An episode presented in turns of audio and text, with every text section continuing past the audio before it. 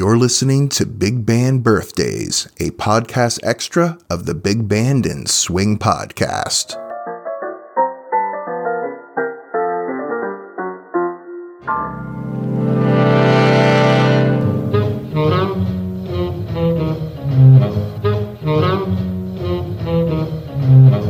Hello there, Hepcats. Welcome back to Big Band Birthdays. I'm your host, Ronaldo.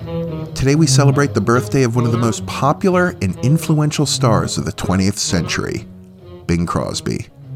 Bing was born Harry Lillis Crosby Jr. on May 3, 1903, in Tacoma, Washington. He was the fourth of seven children. His brother Bob also made quite a name for himself during the big band era. Well, Bing was America's first multimedia star. He recorded more than 1,600 songs and was in over 70 feature films. He was a leader in record sales, radio ratings, and motion picture gross sales from 1930 to 1954.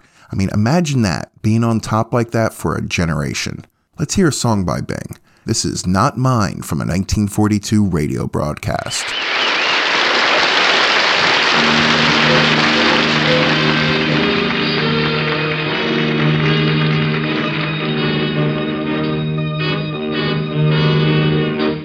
It's somebody else's moon above, not mine. It's somebody else's night for love, not mine. A heart to someone else is a thing that melts to me just a comic valentine. Let somebody else's tears be shed, not mine. Let somebody else's face get red, not mine. I like playing solitaire but until I can draw a pair, it's somebody else's moon up there, not mine.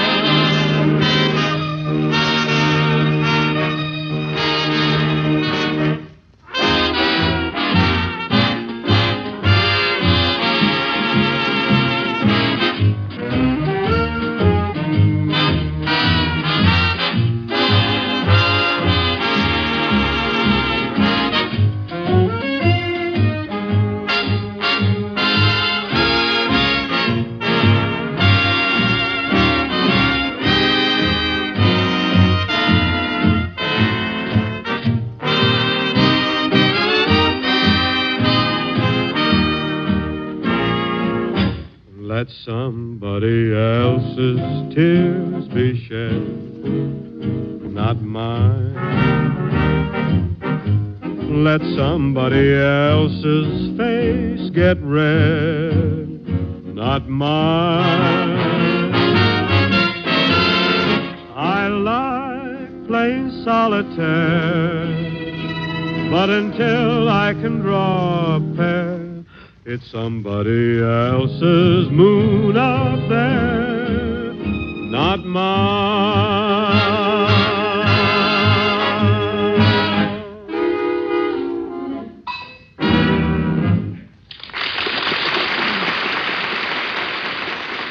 That was Not Mine by Bing Crosby. Career wise, Bing was in the right places at the right time. Evolving technology and recording innovation played a large part in the development of his intimate singing style. When Bing sings, especially his ballads, it almost feels like he's singing just for you, doesn't it?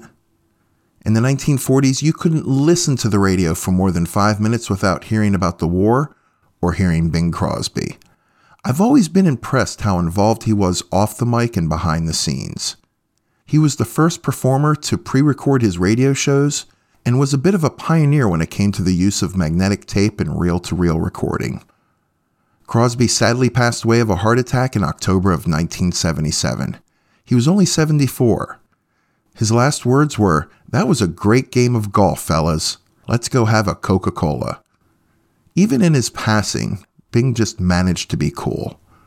How about we listen to one more by him? This is It's a Good Day, a duet he did with Peggy Lee in December of 1946.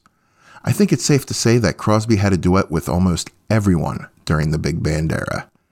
Happy birthday, Bing. I'd like to have another word with Peggy Lee. Right here, Bing. Peggy, I heard one of your new tunes on a record the other day, one you wrote. I'd like to learn it.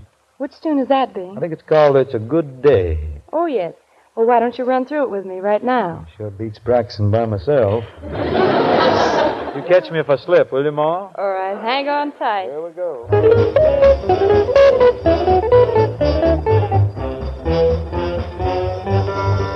Yes, it's a good day for singing a song. And it's a good day for moving along. Yes, it's a good day.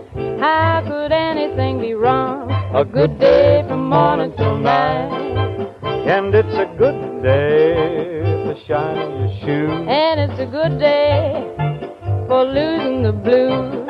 Everything to gain and nothing to lose. A good day from morning till night. I said to the sun, Good morning, sun. Rise and shine today. Rise up, you know you gotta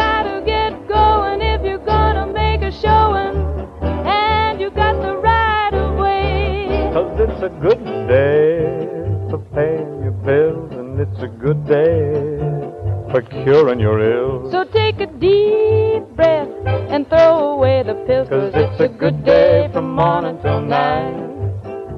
Good morning, sun. Good morning, sun. Rise and shine today. You know you gotta get going if you're gonna make a showing. And you got the right of way. Cause it's a good curing your ills. And it's a good day for paying your bills. So take a deep breath and throw away the pills. Cause it's a good day from morning till night. Yes, it's a good day from morning till night. A good day from morning till night. A good day from morning till night. You've been listening to Big Band Birthdays, a podcast extra of the Big Band and Swing podcast. Thanks again for listening.